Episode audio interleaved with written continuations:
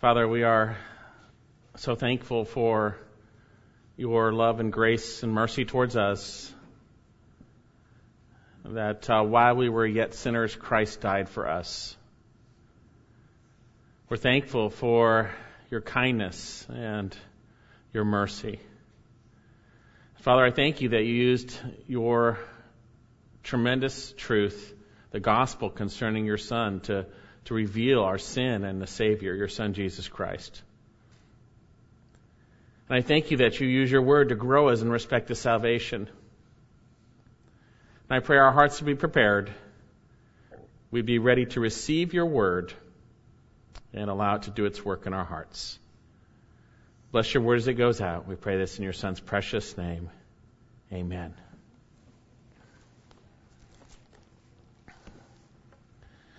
In the book of 1 Peter, chapter 1, we see the very real possibility that we as believers might be distressed by various trials. In chapter 4 of 1 Peter, we see that believers should not be surprised at the fiery ordeal which comes upon them for their testing as though some strange thing were happening. Maybe some of you are being persecuted for Christ. Maybe you're suffering for Christ. Maybe you're suffering for doing what is right. Maybe you've entered into a trial or a physical trial or a relational trial or a work trial or whatever type of trial, family or marriage. And as we enter into those trials that are sometimes not our fault, sometimes because we're doing the right thing, we can be tempted to be discouraged. We can be tempted to even feel ashamed at times because of what people might say about us as believers in the midst of those difficulties. The same temptations were true for those believers of Peter's day. They were suffering and they were going to suffer for Christ, and they were tempted to be discouraged and even ashamed to back down. So, with that in mind, how can we keep from being discouraged when we are suffering for Jesus Christ? We're going to continue our study in 1 Peter. If you turn to chapter 2 of 1 Peter, we're going to be looking at verses 7 and 8, and this is a piece of a larger section that we have already begun, uh, verses 4 to 10. I want to remind each and every one of us of the context. As we've studied this book, uh, Peter is writing believers in Asia Minor uh, those who are literally about to go through a fiery ordeal at about 64 AD. Peter has already reminded these believers that they have been chosen for a great salvation and they are residing as temporary residents on this earth. They are sojourners just as we are as believers. He has also reminded them of their great salvation in Jesus Christ, that we have been, by His great mercy, have been caused to be born again to a living hope through the resurrection of Jesus Christ from the dead. We have a tremendous present salvation in Christ that brings an eternal hope that is alive and a future inheritance that is reserved for us in heaven. We are protected by God's power through faith for this wonderful salvation which is ready to be revealed. Yet in the midst of that great salvation declared by Peter, there's also the reality of trials that we go through. But we need to understand in those trials that God uses those trials to purify us, to, to heat up our lives, to raise the dross in our lives, that sin, that He might swipe it off as we confess and are forgiven and be purified vessels useful for the Master. He also is proving through the testing that our faith is genuine, and that proof will result in future praise and honor and glory to the Lord when He comes.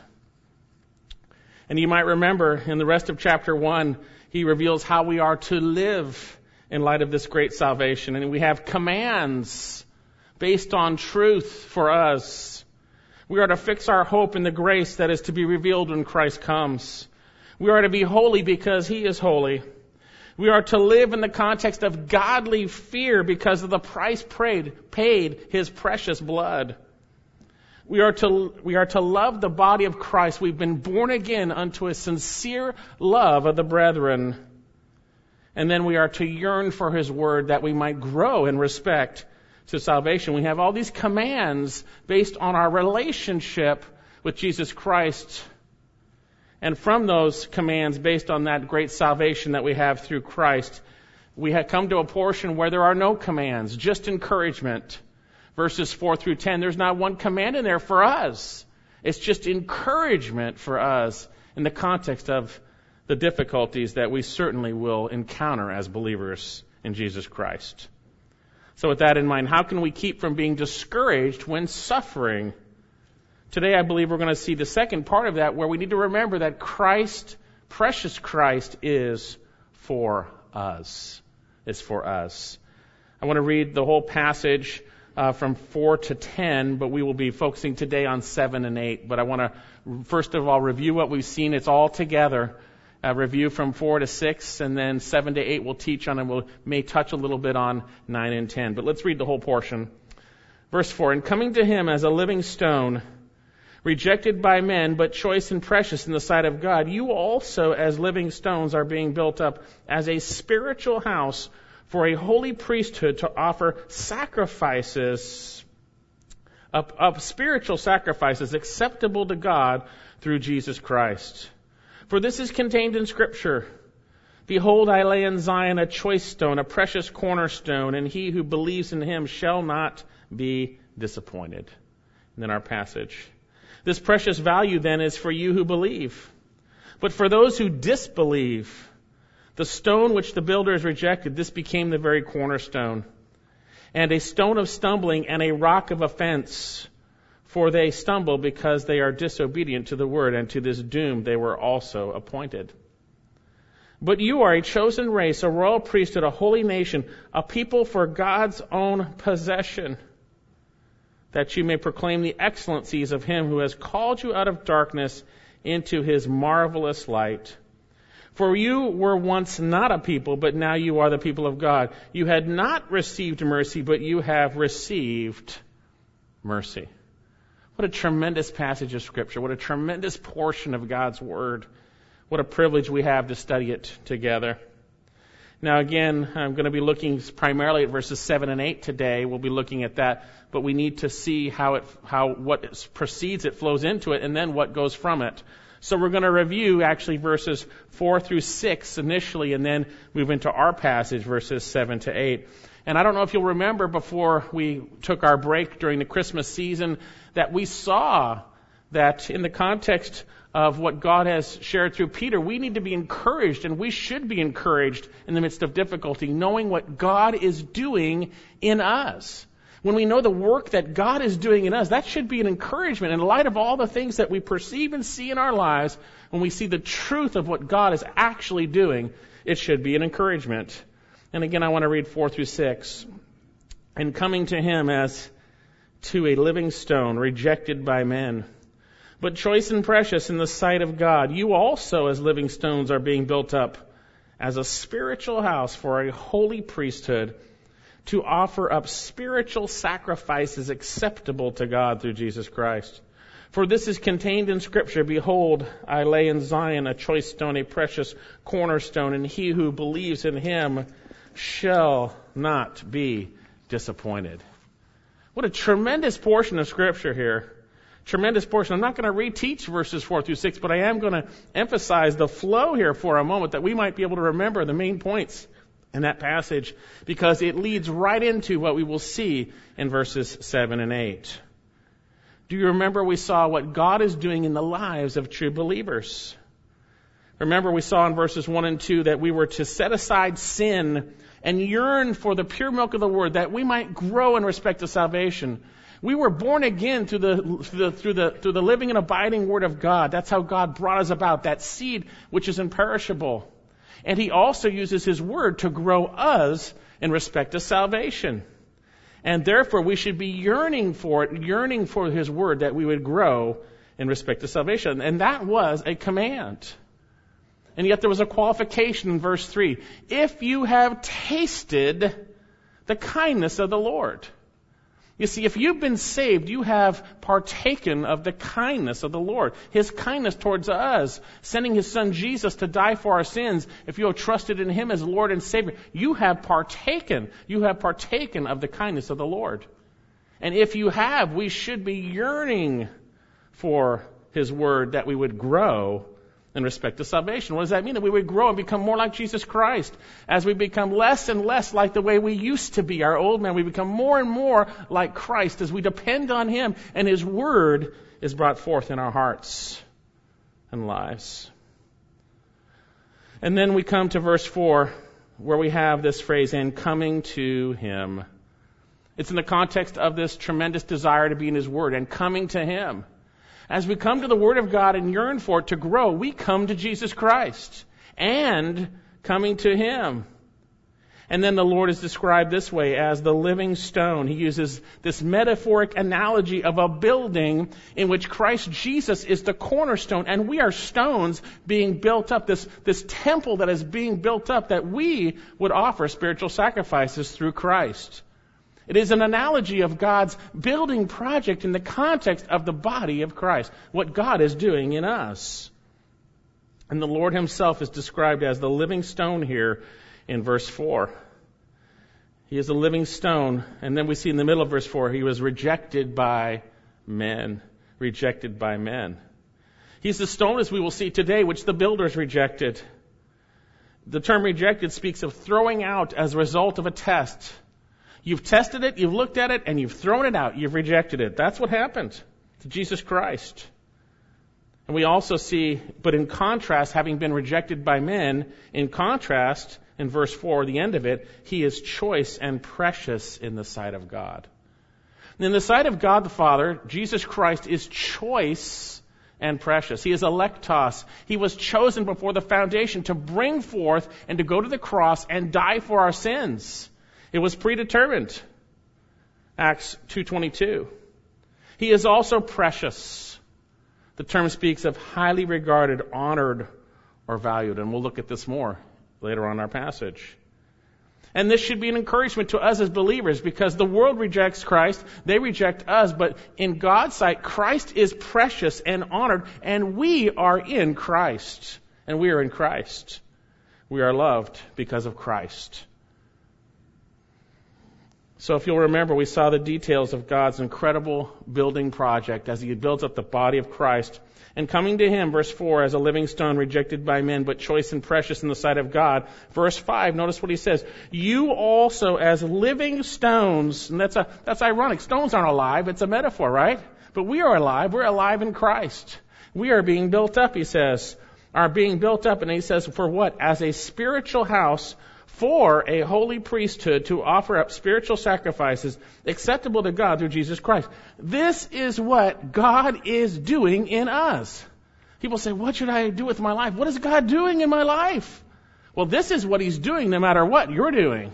This is what He is doing in our lives. He is building us up that we would offer ourselves as living sacrifices, that we would offer, as we will see, sacrifices of praise to Him that we would offer our lives to Him and trusting ourselves to Him. We're being built up as a spiritual house. Really, the picture here is of the temple, a spiritual temple, which mirrors the Old Testament temple, which was a shadow of the reality of the temple of God. It's the incredible reality of what God is doing in the lives of true believers who would draw near to Him and listen and yearn for His Word and drawing near to Him or coming to Him, we are being built up. You're not going to be built up if you don't draw to Jesus Christ through the Word of God. There are a lot of believers or so-called believers who are in the Word of God a lot. They know the Word of God, but they're not drawing near to Jesus Christ. The person of Jesus Christ, relying, depending on Him. And this is where pride comes in. When we start to know the Word of God, the God of the Word starts to become less. We need to trust in the Lord personally, draw near to Jesus Christ, and as we draw near by His Word, by His through His Spirit, we are being built up as a spiritual house. He says, verse five, for a holy priesthood to offer up spiritual sacrifices acceptable to God through Jesus Christ. Some might say the priesthood is done. The priesthood isn't done. Everyone is a priest now. Every believer is a priest before the Lord. And we'll see what we are to do as priests, believer priests, before the Lord. We're going to see that we are to draw near and offer sacrifices. And notice he says we are a holy priesthood. We're set apart. We're sanctified.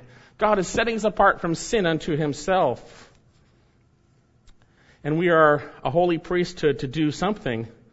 End of verse 5 to offer up spiritual sacrifices acceptable to God through Jesus Christ. How amazing. We believers are the temple of God. He indwells us through His Spirit. And we are the ones, we are the priests who also offer up spiritual sacrifices. Well, what are spiritual sacrifices? We understand the shadows, we understand the physical sacrifices that were brought forth in the Old Testament. We know that those sacrifices primarily pointed to the sacrifice of Jesus Christ who would die for our sins. They were pictures and shadows that would point to his ultimate one time, once for all sacrifice for sin. They pointed to the Lamb of God who takes away the sin of the world. But don't forget, in the Old Testament, there were other sacrifices that were not in relationship to sin. They were offerings such as the grain, wave, drink, free will, and thank offerings. In essence, these offerings were offered in the context of worship of the living God and thankfulness. These are these spiritual sacrifices. Well, that's, those are the physical ones, but what do the spiritual sacrifices look like? Well, first of all, we know from Romans chapter 12 verses 1 and 2 that we, as a response to the gospel, are to offer ourselves as living sacrifices, acceptable to God, right? We offer ourselves. It is our spiritual service of worship. Every day we offer ourselves to God rather than to sin. We can offer ourselves to our own desires, our own sin, our own ways, our own desire, all whatever it is. Or we can offer ourselves, we make that decision in our hearts before Jesus. Lord God, I want to do your will today. Guide me and lead me in what you have me to do. I trust you. Help me. And we walk with him throughout the day. We offer ourselves. I want to do this, Lord God. Maybe it's not a bad thing, yet not my will, but thy will be done. We offer ourselves. God is building us up through his word that our hearts would be changed and desire to offer ourselves up, right? But there's also some other sacrifices we see that we offer up in scripture. I mentioned this the last time we were in 1 Peter in Hebrews 13:15. Let's let's look at that. Hebrews 13:15 we see some other sacrifices.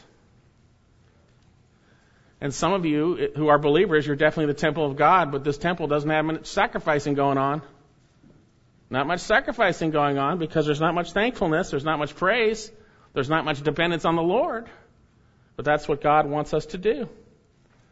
Hebrews 13:15 Through him then let us continually offer up a sacrifice of praise to God that is the fruit of lips that give thanks to his name. If you are a true believer, your heart has been changed, and you will have a desire in your heart, if sin has not hardened it, to thank God and praise Him for who He is and what He's done. And that's a continual sense. We're just thanking the Lord for everything that's happening around us. We're trusting Him. We're thanking Him for His goodness, His kindness, His mercy. We're thanking Him and trusting Him. We're praising Him let us continually offer up a sacrifice of praise. God, through His Word, as we draw near, builds us up as the temple that we would do these things. And as I said, some of the temples here, we're all the temple, but individually, there's not much sacrificing going on. There may be works going on, but we'll see in a moment the sacrifices of God are a broken and contrite spirit. Not doing stuff for God, but being yielded to Him, which will manifest in the things He wants us to do. And then you look at verse 16 of Hebrews 13, and do not neglect doing good and sharing, for with such sacrifices God is pleased. When we have a heart that loves others more than ourselves in the body of Christ, then we're going to do good unto others. We're going to give and help them in need. He says, doing good and sharing. So there's a physical aspect of that too.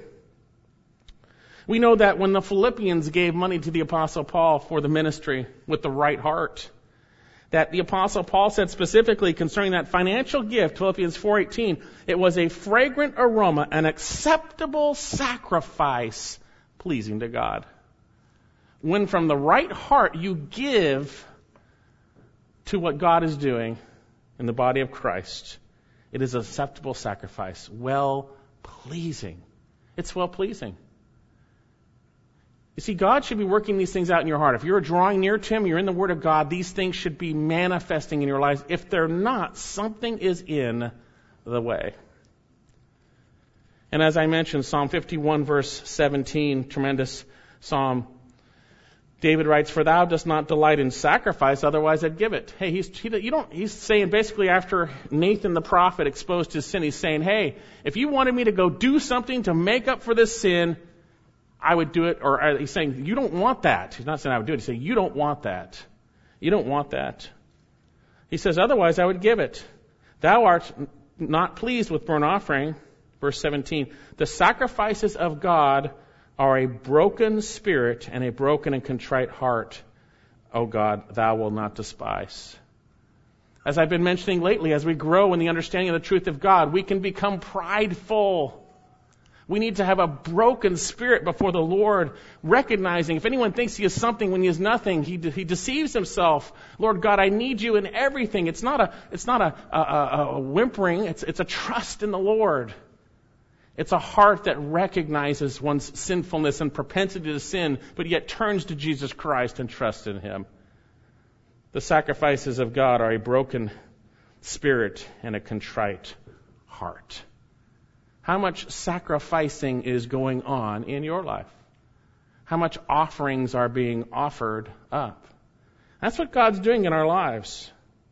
He's doing that, and it is, and it is in our passage through Jesus Christ. End of verse 5. Through Jesus Christ. Apart from Him, we can do nothing. You can take the things I'm saying and try to go do them. It is not, that will not happen. It is when we abide in Christ, we trust in Him. For apart from Him, we can do nothing. When we recognize we're not adequate to consider anything as coming from ourselves, but our adequacy is from God. When we trust in Jesus Christ, we rely on Him, there's going to be a thankfulness. There's going to be a desire seeing others as more important than yourselves. I mean, as we came to church today, were you thinking, Lord God, how can you use me today to, to come alongside your people, Lord God? How can I love them today? How can I do that? Or just, hey, I'm going to come to church, do my thing. We need to be reminded of the truth of God. Is your heart thankful as we sing those songs? Are you praising Him? Praising Him for what He's done in Jesus Christ. This is what God is doing in our lives. This is what he's doing. And then we come to a transition verse which transitions between what we saw last time and what we will see today. And it's very important that we understand it. Verse 6, back in 1 Peter chapter 2. For, this is contained in scripture. Behold, I lay in Zion a choice stone, the precious cornerstone, and he who believes in him shall not be disappointed. Shall not be disappointed. This precious value then is for you who believe. The term for could be translated or better translated because. God is building us up because he has laid a precious stone in Zion.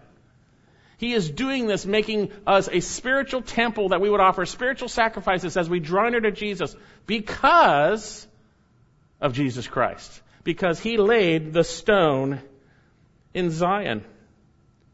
The reality is Zion is Israel. And Jesus Christ came to his own. God sent his son to his own people. And they rejected him. And they, and they, they said crucify him, but according to his predetermined plan, he was delivered up and he died and he rose from the dead on the third day. I lay in Zion a choice stone, a chosen stone, a precious, again that word precious, a precious cornerstone. It's the, it's the capstone, it's the, it's the keystone, it's the stone in which everything is built upon. If that stone is not there, the building cannot stand. And notice he adds the second half of a quote from Isaiah chapter 28 and he who believes in him shall not be disappointed. It's interesting because uh, I understand the first part pretty easily. I think we understand that he's laid Christ a choice stone that he's put him in Zion, that Christ came to earth, God sent his son. We understand that. And then he says, He who believes in him shall not be disappointed. This is a quote from Isaiah chapter 28. Turn to Isaiah 28 for a second. Isaiah 28, verse 16. And you might remember last time as we're turning there, I mentioned that verse 6 is crucial to help us understand this passage. The flow of what Peter is, by the inspired by the Spirit, is trying to do in the context of what is being shared. Isaiah 28:16. Therefore, thus says the Lord God, Behold, I am laying in Zion a stone, a tested stone, a costly cornerstone for the foundation, firmly placed. He who believes in him will not be disturbed. Will not be disturbed. Interesting uh, statement, disturbed. In the Hebrew, it means literally to make haste or to run away. It spoke of panicking in the midst of difficulty. He who believes in him will not panic in the midst of difficulty. He will not run away from that situation. Now, in the New Testament, the word that's used in our passage literally means to be put to shame. The New King James translates it put to shame. In your NASBs, you will have a note and it will say put to shame there. It'll say put to shame.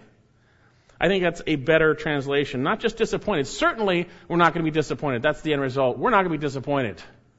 You trust Jesus Christ, you will not be disappointed, but you will also not be put to shame. You will not be put to shame. So, what's the significance of this passage for us? Brothers and sisters, as we look at the, the events and scenario in 1 Peter and we look at our lives, there is the very real temptation that believers, when we suffer, might be discouraged and be ashamed. To flee, to run away because of the pressure of the wicked on us to be overwhelmed by the trials that come our way for trusting Christ, to be discouraged, disturbed, panicked when we suffer. Look up at 1 Peter chapter 4 verse 12.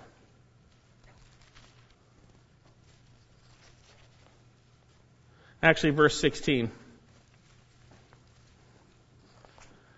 But if anyone suffers as a Christian, what does he say? This is our word. Let him not feel ashamed, but let him in, in that name glorify God. There's the real temptation as you suffer for Christ that there might be the temptation to be ashamed. To be ashamed because of the way people treat us, because of the way people speak of us wrongly. To be ashamed of the consequences that might happen in front of the world. The apostle Paul had to encourage Timothy in this. Turn to 2 Timothy chapter 1, verse 7. When you stand firm for Christ, people will ridicule you. People will put you down. People will lie about you. They will say things falsely on account of Jesus Christ. There are things that can be said about you that were shameful and a temptation to be ashamed. 2 Timothy 1 verse 7, For God has not given us a spirit of timidity, but of power, love, and discipline. Therefore, do not be ashamed of the testimony of our Lord or of me, his prisoner, but join with me in the suffering for the gospel according to the power of God, who saved us and called us with a holy calling, not according to our works, but according to his own purpose and grace, which was granted us in Christ Jesus from all eternity. There was the temptation to be ashamed of the ministry and of Paul who was in prison because of the things that were wrongly said about Paul, the things that were that would be wrongly said about us. It's a temptation. I can identify with that. I don't know if you can. I can. I think you can too. When people make horrible false accusations about me or about the church, it's a temptation to go, wow, what are people thinking? Temptation to be ashamed about what's being said. What are these people thinking about us now with all this stuff being said? But we're not to be ashamed. Because when we trust in Jesus Christ, even in the context of trials and difficulties, we will not be ashamed. We will be not, we will, will not be disappointed. So it's crucial to understand that. He says, For this is contained in Scripture back in chapter 2, verse 6. Behold, I lay in Zion a choice stone, a precious cornerstone, and he who believes in him will be, will not be disappointed. Or literally, as you see in your notes, put to shame. Put to shame. You will not be let down if you trust in Jesus Christ. And ultimately, you will not be ashamed because you've trusted in Jesus Christ. He is building you up for His glory and for His good. That's what He's doing. Therefore, in the midst of suffering, brothers and sisters, recognize He was laid in Zion. He came to save us, and we are being built up upon Him. Don't be disappointed if you suffer for Christ. Don't be ashamed you suffer. God is doing a great work. And instead, glorify God. By no means let any of you suffer as a murderer or evil thief or evildoer, 1 Peter 4:15, or as a troublesome meddler. Hey, don't suffer for sin, But if anyone suffers as a Christian, let him not feel ashamed, Peter writes, but in that name let him glorify God. I think that's what he's talking about. So when you're tempted, God is doing a great work in you and I. A great work. Don't be ashamed. Don't be ashamed. So how can we keep from being discouraged when suffering? First, we should be encouraged when we see the great work that God is doing in us through Christ. Wow, in the midst of all this trouble and trials, He is building us up as a holy temple to offer spiritual sacrifices. That's what He's doing. That's what He's doing. Now, at this point, I think we're going to see in our passage that we should also be encouraged when we understand that precious Christ is for us. He is for us. Look at uh, verse 7. This precious value, then, is for you who believe. But for those who disbelieve, the stone which the builders rejected, this became the very cornerstone. And a stone of stumbling and a rock of offense, for they stumble because they are disobedient to the word, and to this doom they were appointed. And I want to read 9 and 10, which we'll look at, Lord willing, next week for context. But you are a chosen race, a royal priesthood, a holy nation, a people for God's own possession, that you may proclaim the excellencies of him who called you out of darkness into his marvelous light. For you were once not a people, but now you are the people of God. You had not received mercy, but now you have received mercy. If you'll notice, verses 7 to 10 are framed by a very important contrast between those who believe, verse 7, those who believe, and those who don't. Those who believe and those who disbelieve. That's the contrast here. And there are those who obviously respond to the word and those who are disobedient to the word and are eternally doomed. There are those who are a chosen holy possession who have received mercy, and there are those who don't and have not received mercy. That's the contrast here between those who believe and those who disbelieve. And he's going to encourage those who believe with this contrast based on the precious value applied to us. Notice we see this in verse 7. This precious value then is for you who believe. Notice this term then. It connects what he just talked about this precious value then or therefore is for you who believe. This precious value. He's introducing a summary or a conclusion. Therefore, or then, this precious value is for you who believe. Believers. Believers. And again, we have this word for the third time, precious, in relationship to Christ, I believe. This precious value then is literally to you, you believing ones, to you, the believing ones. Now, this term translated precious finds its root in the term honor. It speaks of that which is highly regarded, honored, or valued. And in relationships, we understand that when we highly regard someone or highly value someone, they are precious to us. They are precious to us. Remember, we saw that Christ is highly valued, chapter 2, verse 4, and coming to him as a living stone, rejected by men, but choice and precious in the sight of God. Jesus Christ is choice and precious in God's sight. But notice, let's read our passage. We see he's also precious for us. Let's read it from what we just studied and see it flow into what we'll see now. And coming to him as a living stone, rejected by men, verse 4, but choice and precious in the sight of God, that's speaking of Christ, choice and precious, you also as living stones are being built up as a spiritual house for a holy priesthood to offer up spiritual sacrifices acceptable to God through Jesus Christ. Coming to Jesus, the precious one that was laid in Zion for our salvation and we are being built upon. He says, for this is contained in Scripture. Behold, I lay in Zion a choice, precious cornerstone. He who believes in him shall not be disappointed. Then our passage. This precious value then is for you who believe. Very few words, very significant statement. This precious value then is for you who believe. Obviously, the precious value is speaking of Jesus Christ in the context of the cornerstone laid in Zion. And there's a contrast here. This precious value is for you, but for those who disbelieve, this precious value is actually the stone in which they'll stumble over. There's a contrast there. This precious value obviously speaks of Jesus Christ, the cornerstone in whom the whole building is founded, in whom the whole church is being built upon. Christ is more valuable than anything. He is more precious than anything. His work on the cross is more precious and valuable than anything. He, through His Word, we are being built up. He is more precious than anything. So then, who is this value for? Who is the precious Christ for? Therefore, you could say, therefore, this precious value, or this precious value, therefore, is for you who believe. Concerning Christ, his precious value that we are being built upon, it only applies to believers. It only applies to believers. The person of Christ and the work of Christ only applies to believers. The precious value of our Lord and Savior, Jesus Christ, only applies to believers. All of what God is doing through Christ, building us up, applies only to believers. We're being built up as a holy priesthood. This precious value is for you. I don't think we see Christ as precious as we should. I don't think we value him like we should.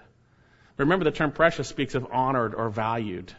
When something is precious, there is a high honor, a high value set to it. I don't think we recognize what God the Son truly did, the extent of what he did. We know the facts that he left his glory. He became man. He took on human flesh. He became like us. He was despised and afflicted. He was, he was persecuted by his own creation. He was led up to, uh, like a lamb to slaughter. All of us have gone astray, but the Lord has caused the iniquity of us all to fall on him. He did this for us. He's precious. He's precious. And this precious value is for you who believe. He's for you. If God is for you, who could be against you? If God sent his precious Son for you, if he gave his most precious possession for you, he is for you. Turn to Romans chapter 8.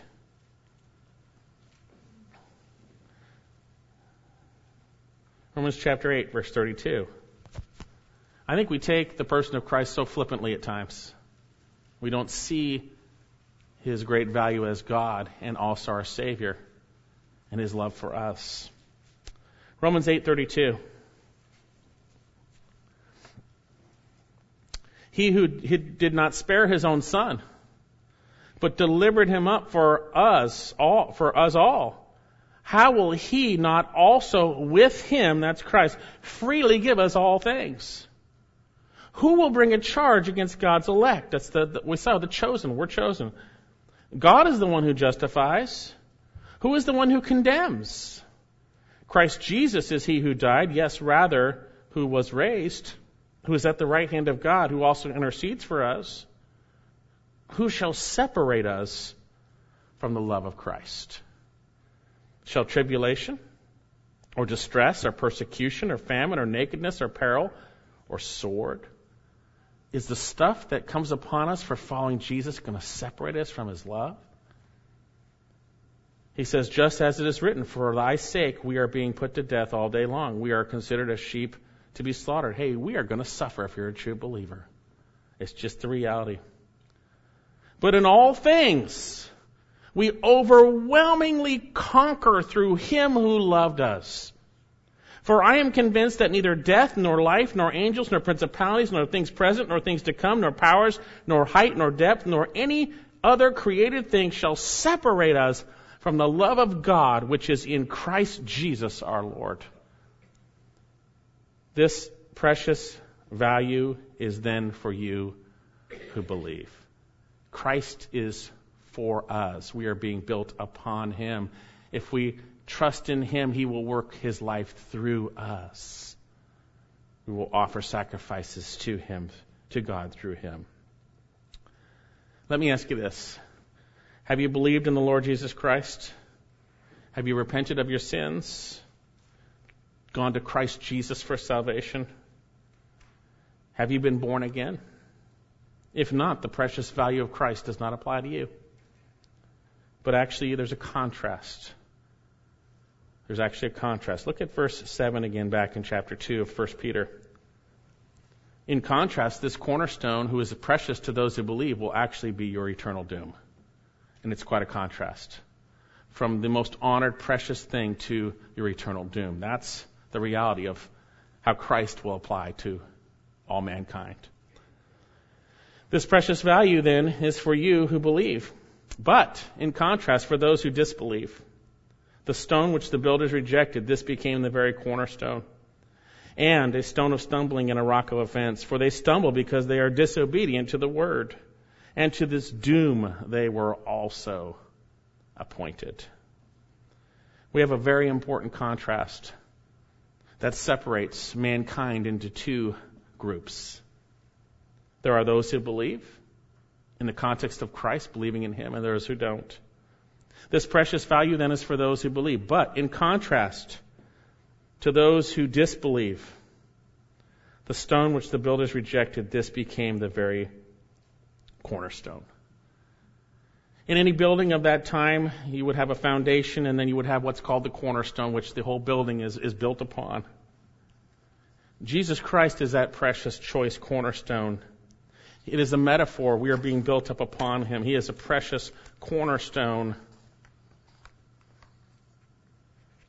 But for those who disbelieve, the stone which the builders rejected, this became the cornerstone. Here we have the contrast. But for those who disbelieve, in contrast, Jesus' precious value is not for them, but in contrast, he is something else to them. Here, Peter quotes Psalm 118, verse 22. Let's take a look at that. Psalm 118, verse 22. He's referring to Jesus as the stone which the builders rejected. Psalm 118, verse 20. Let's go to 21. Great psalm. I shall give thanks to thee, for thou hast answered me, and thou hast become my salvation. Oh, praise the Lord, he saved us. I'm going to give thanks to thee. The stone which the builders, has, builders rejected has become the chief cornerstone. There's our quote. This is the Lord's doing. It is marvelous in our eyes. This is the day the Lord has made. Let us rejoice it, be glad, be glad. Rejoice in the fact that God sent His Son, Jesus Christ, and He is the foundation stone, the cornerstone of salvation. It is only through Christ that we can be saved. It is only on Christ that we are built up. The builders here in this quote speaks of the religious leaders of Jesus' time who rejected him. The stone which the builders rejected, the Jewish leaders rejected him. Indeed, we saw that earlier in Matthew 121. The builders, Jesus shared that parable, and the builders, the, the, religious leaders, knew that he was speaking of them. And he shared, he says, Don't you know the scripture? The stone that the builders rejected has become the chief cornerstone. And they knew that he was speaking of them. Actually, turn there again in Matthew chapter 21. Matthew 21.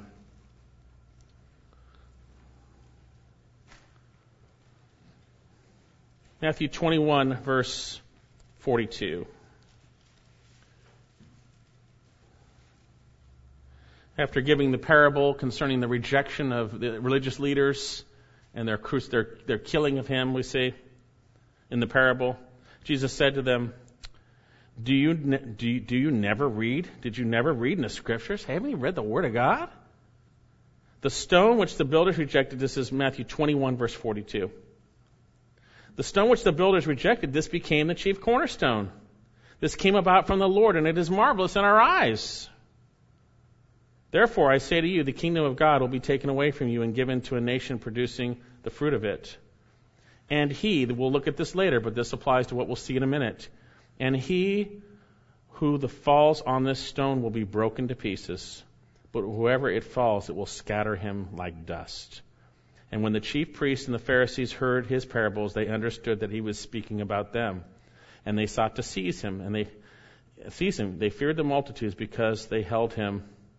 Excuse me. And when they sought to seize him, they feared the multitudes because they held him to be a prophet.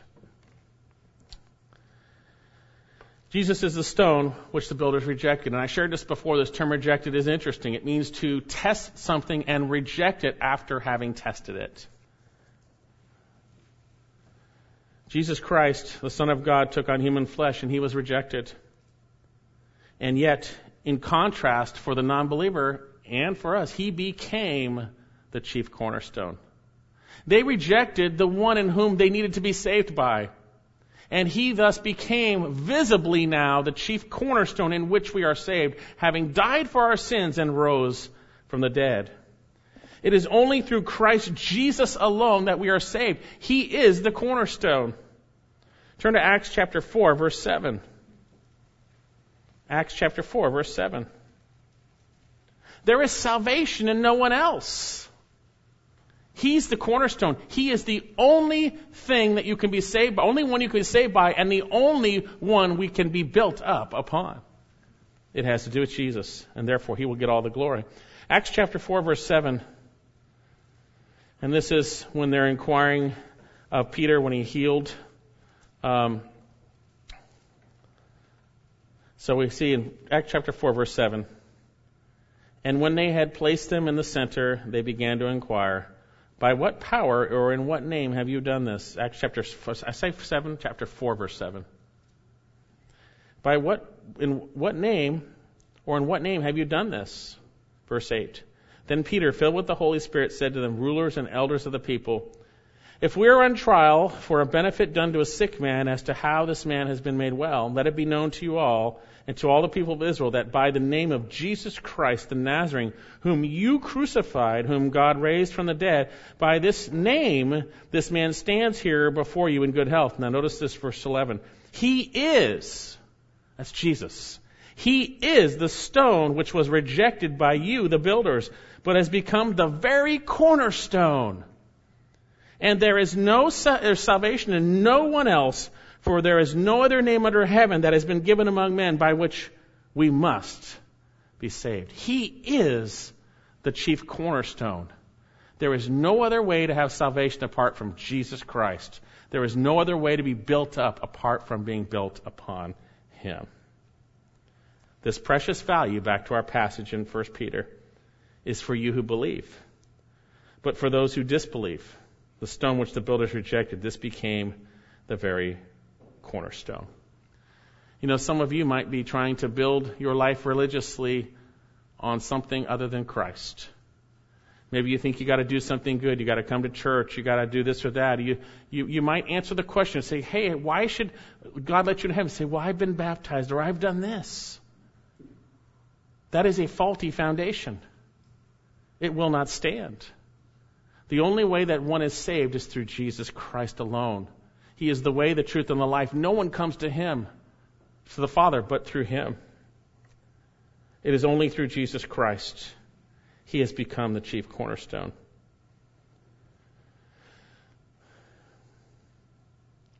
For the builders, it was too late. They rejected Him. And they are and will, they are experiencing their eternal consequences. But it's not too late for anyone here. If you have tested the truth and have rejected it, turn to the Lord Jesus Christ. Trust in Him. He is the only means of salvation. Now, notice if you disbelieve, Christ will be something else to you. He won't be precious. Look back in verse 7. This precious value then is for you who believe, but for those who disbelieve, the stone which the builders rejected, this became the very cornerstone. Verse 8. And a stone of stumbling and a rock of offense, for they stumble because they are disobedient to the word, and to this doom they were also appointed. Here we see specifically in verse 8 that if you reject Jesus Christ, you do not believe in Him for salvation of your sins, He will become to you a stone of stumbling and a rock of offense. Here Peter quotes Isaiah 8:14. Let's turn there, Isaiah chapter 8:14. And you could read a little bit before, it's actually good too, but we'll start at verse 14. Isaiah 8:14.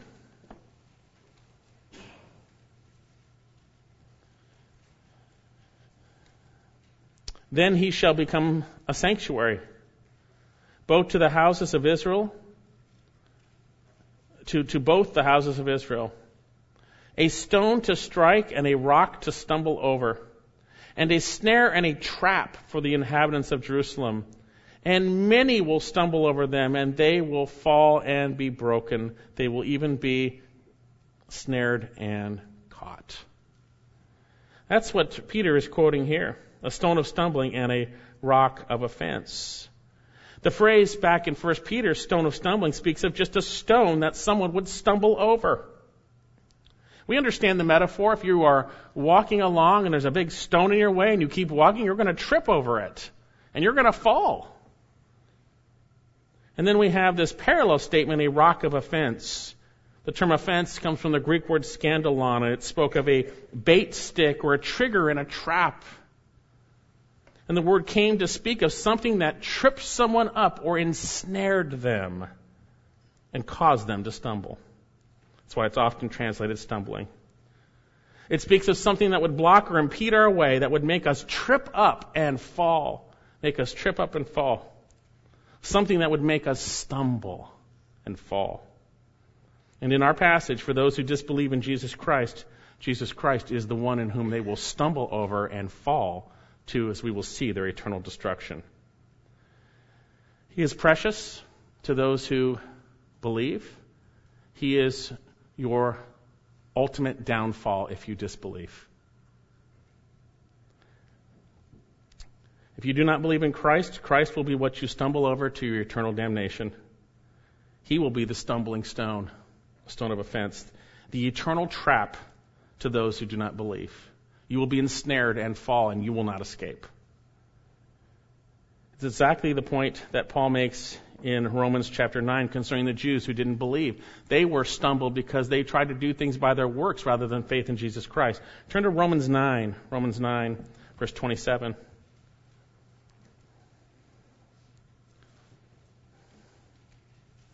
There's a lot of places where the writers inspired by the Spirit use this analogy concerning Jesus Christ.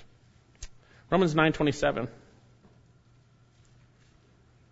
Now the context of Romans 9 is the unbelief of Israel. The past they were chosen, but now they're moving into they they did not believe having been chosen. Isaiah excuse me, chapter 9 verse 27. As Isaiah cries out concerning Israel, the number of the sons of Israel be as the sand, though the number of the sons of the excuse me, though the number of the sons of Israel be as the sand of the sea, it is the remnant that will be saved. For the Lord will execute his word upon earth thoroughly and quickly.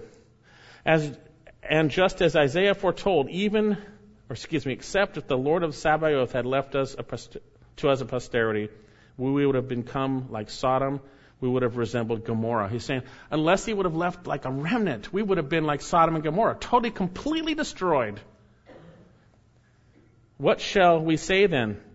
The Gentiles who did not pursue righteousness attained righteousness, even the righteousness which is by faith. But Israel, pursuing a law of righteousness, did not arrive at that law. Why? Because they did not pursue it by faith, but as though it were by works. You see, they pursued religious righteousness through works rather than through faith in Jesus Christ. And notice what he says. The result, if you pursue religious righteousness, salvation, whatever it is, apart from Jesus Christ, this is what will happen. They stumbled over the stumbling stone. Just as it is written, Behold, I lay in Zion a stone of stumbling, a rock of offense, and he who believes in him will not be disappointed. There are only two choices when it comes to Jesus Christ. And God has placed a demand upon us to repent and believe in the Lord Jesus Christ. He has called upon us and commanded mankind to repent and believe. God is commanding you to do that. And if you disbelieve, the precious value is not for you. It is all about your response to Jesus Christ. Notice in the end of verse 8 we have an explanation. For they stumble because they are disobedient to the word, and to this doom they were also appointed. The reason someone stumbles over Christ is because they are disobedient to the word. Well, what does he mean by that? Because he talked about them earlier as, as uh, non believers. Well, first of all, that's key.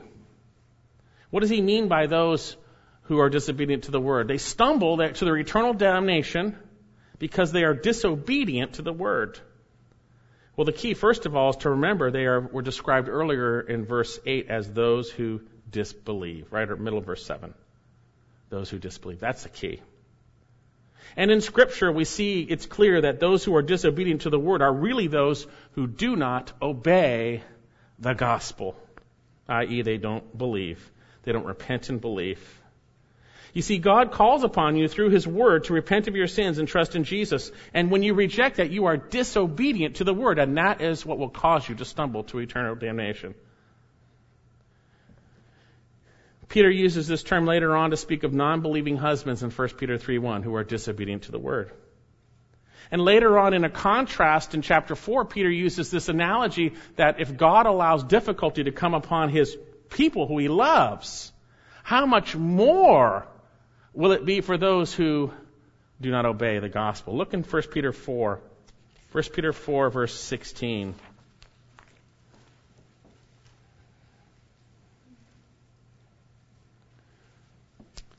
But if anyone suffers as a Christian, let him not be, feel ashamed, but in that name let him glorify God. And he's going to explain. For it is time, for it is time for judgment to begin with the household of God, and if it begins with us first, if God would let us suffer, right, to be purified, obviously, he says, what will be the outcome for those who what do not obey the gospel of God? And with difficulty, if, the, if it's with difficulty the righteous is saved, what will, be the, what will become of the godless man and of the sinner? God calls upon you to obey the gospel. Jesus said, repent and believe the gospel. Mark chapter 1. One last passage I want to talk about. There are horrible consequences for those who disobey the gospel, who are disobedient to the word. If you are not willing to humble yourself, acknowledge your sin, and place your faith completely in Jesus Christ, you are disobedient to the word. Look at 2 Thessalonians chapter 1 verse 5. This is serious stuff when God sends his son and he dies for your sins and you reject that because of pride, because of a love for sin. If that's where you find yourself today, ask God, oh God, please take the blinders off my eyes. Take the hardness off my heart. Oh Lord, please. 2 Thessalonians chapter 1 verse 5. This is a plain indication of God's righteous judgment so that you may be considered worthy of the kingdom of God for which you are suffering. Hey, you know what? You're suffering, but he says here, for after all, it is only just for God to repay with affliction those who afflict you and to give relief to you who are afflicted, and to us as well, when the Lord Jesus shall be revealed from heaven with his mighty angels in flaming fire. And look at this dealing out retribution to those who do not know God, to those who do not obey the gospel of our Lord Jesus Christ. Of our Lord Jesus. And these will pay the penalty of eternal destruction away from the presence of the Lord and from the glory of his power when he comes to be glorified in his saints on that day and to be marveled among all who have believed. For our testimony to you was believed. Retribution, eternal penalty. Obey the gospel. Obey the gospel, or you will stumble over Jesus Christ. He will be your eternal downfall. You can live every day of your life free as can be, doing whatever you want, but there will be a day when that ends and you will spend the rest of your eternity in torment because of Jesus Christ. But this same Jesus can be precious to you if you're willing to trust in Him, willing to repent of your sins and trust in Him.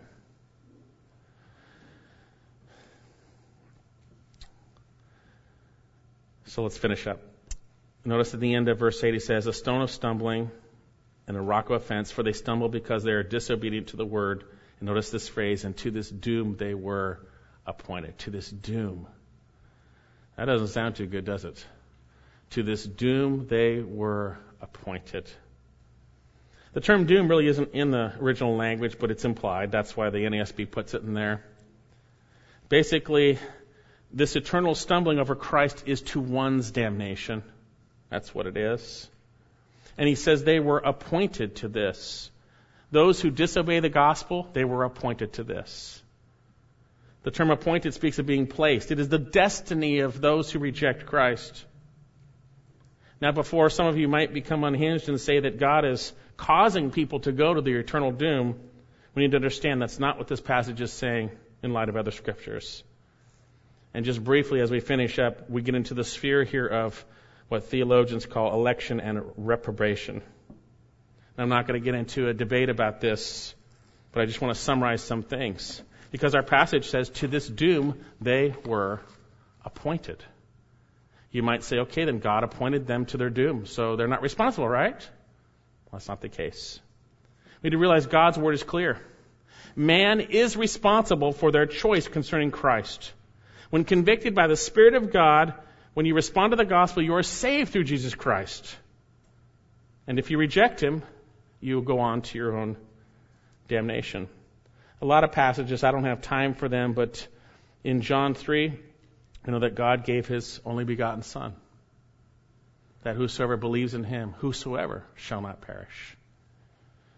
John chapter 5, the Lord says to the, to the legal beagles of the time with the law, You search the scriptures because in them you think you have eternal life, and these they bear witness of me. And you are unwilling to come to me. People don't come to Christ not because God has appointed that, but because they're unwilling. Because they're unwilling. Further down in John chapter 8, he says, I say therefore you shall die in your sins, verse 24, unless you believe that I am he, you shall die in your sins. Ezekiel chapter 18, the Lord takes no pleasure in the death of the wicked, but rather they would return and live. When you are convicted by the Spirit of God concerning the gospel and you reject it, you alone are responsible for your damnation. God takes no pleasure in your death and subsequent damnation. Yet underlying this passage is God's sovereignty over everything. His sovereignty.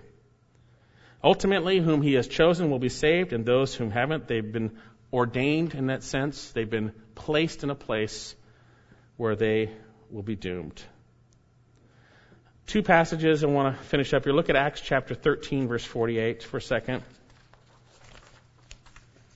And this is something we could talk about for 10 hours, by the way, but we just need to take what God's word says and believe it. Acts chapter 13, 48. And when the Gentiles heard this, they began rejoicing and glorifying the word of the Lord and as many as had been, here's our word, appointed to eternal life, believed. Hmm. Go to Proverbs 16:4.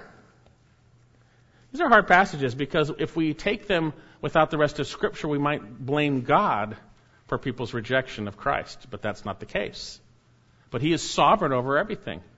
He has He is sovereign over all that will happen. Proverbs 16:4. This passage has always troubled me at times. But if we look in the rest of Scripture, we understand that man is responsible for the rejection of Christ.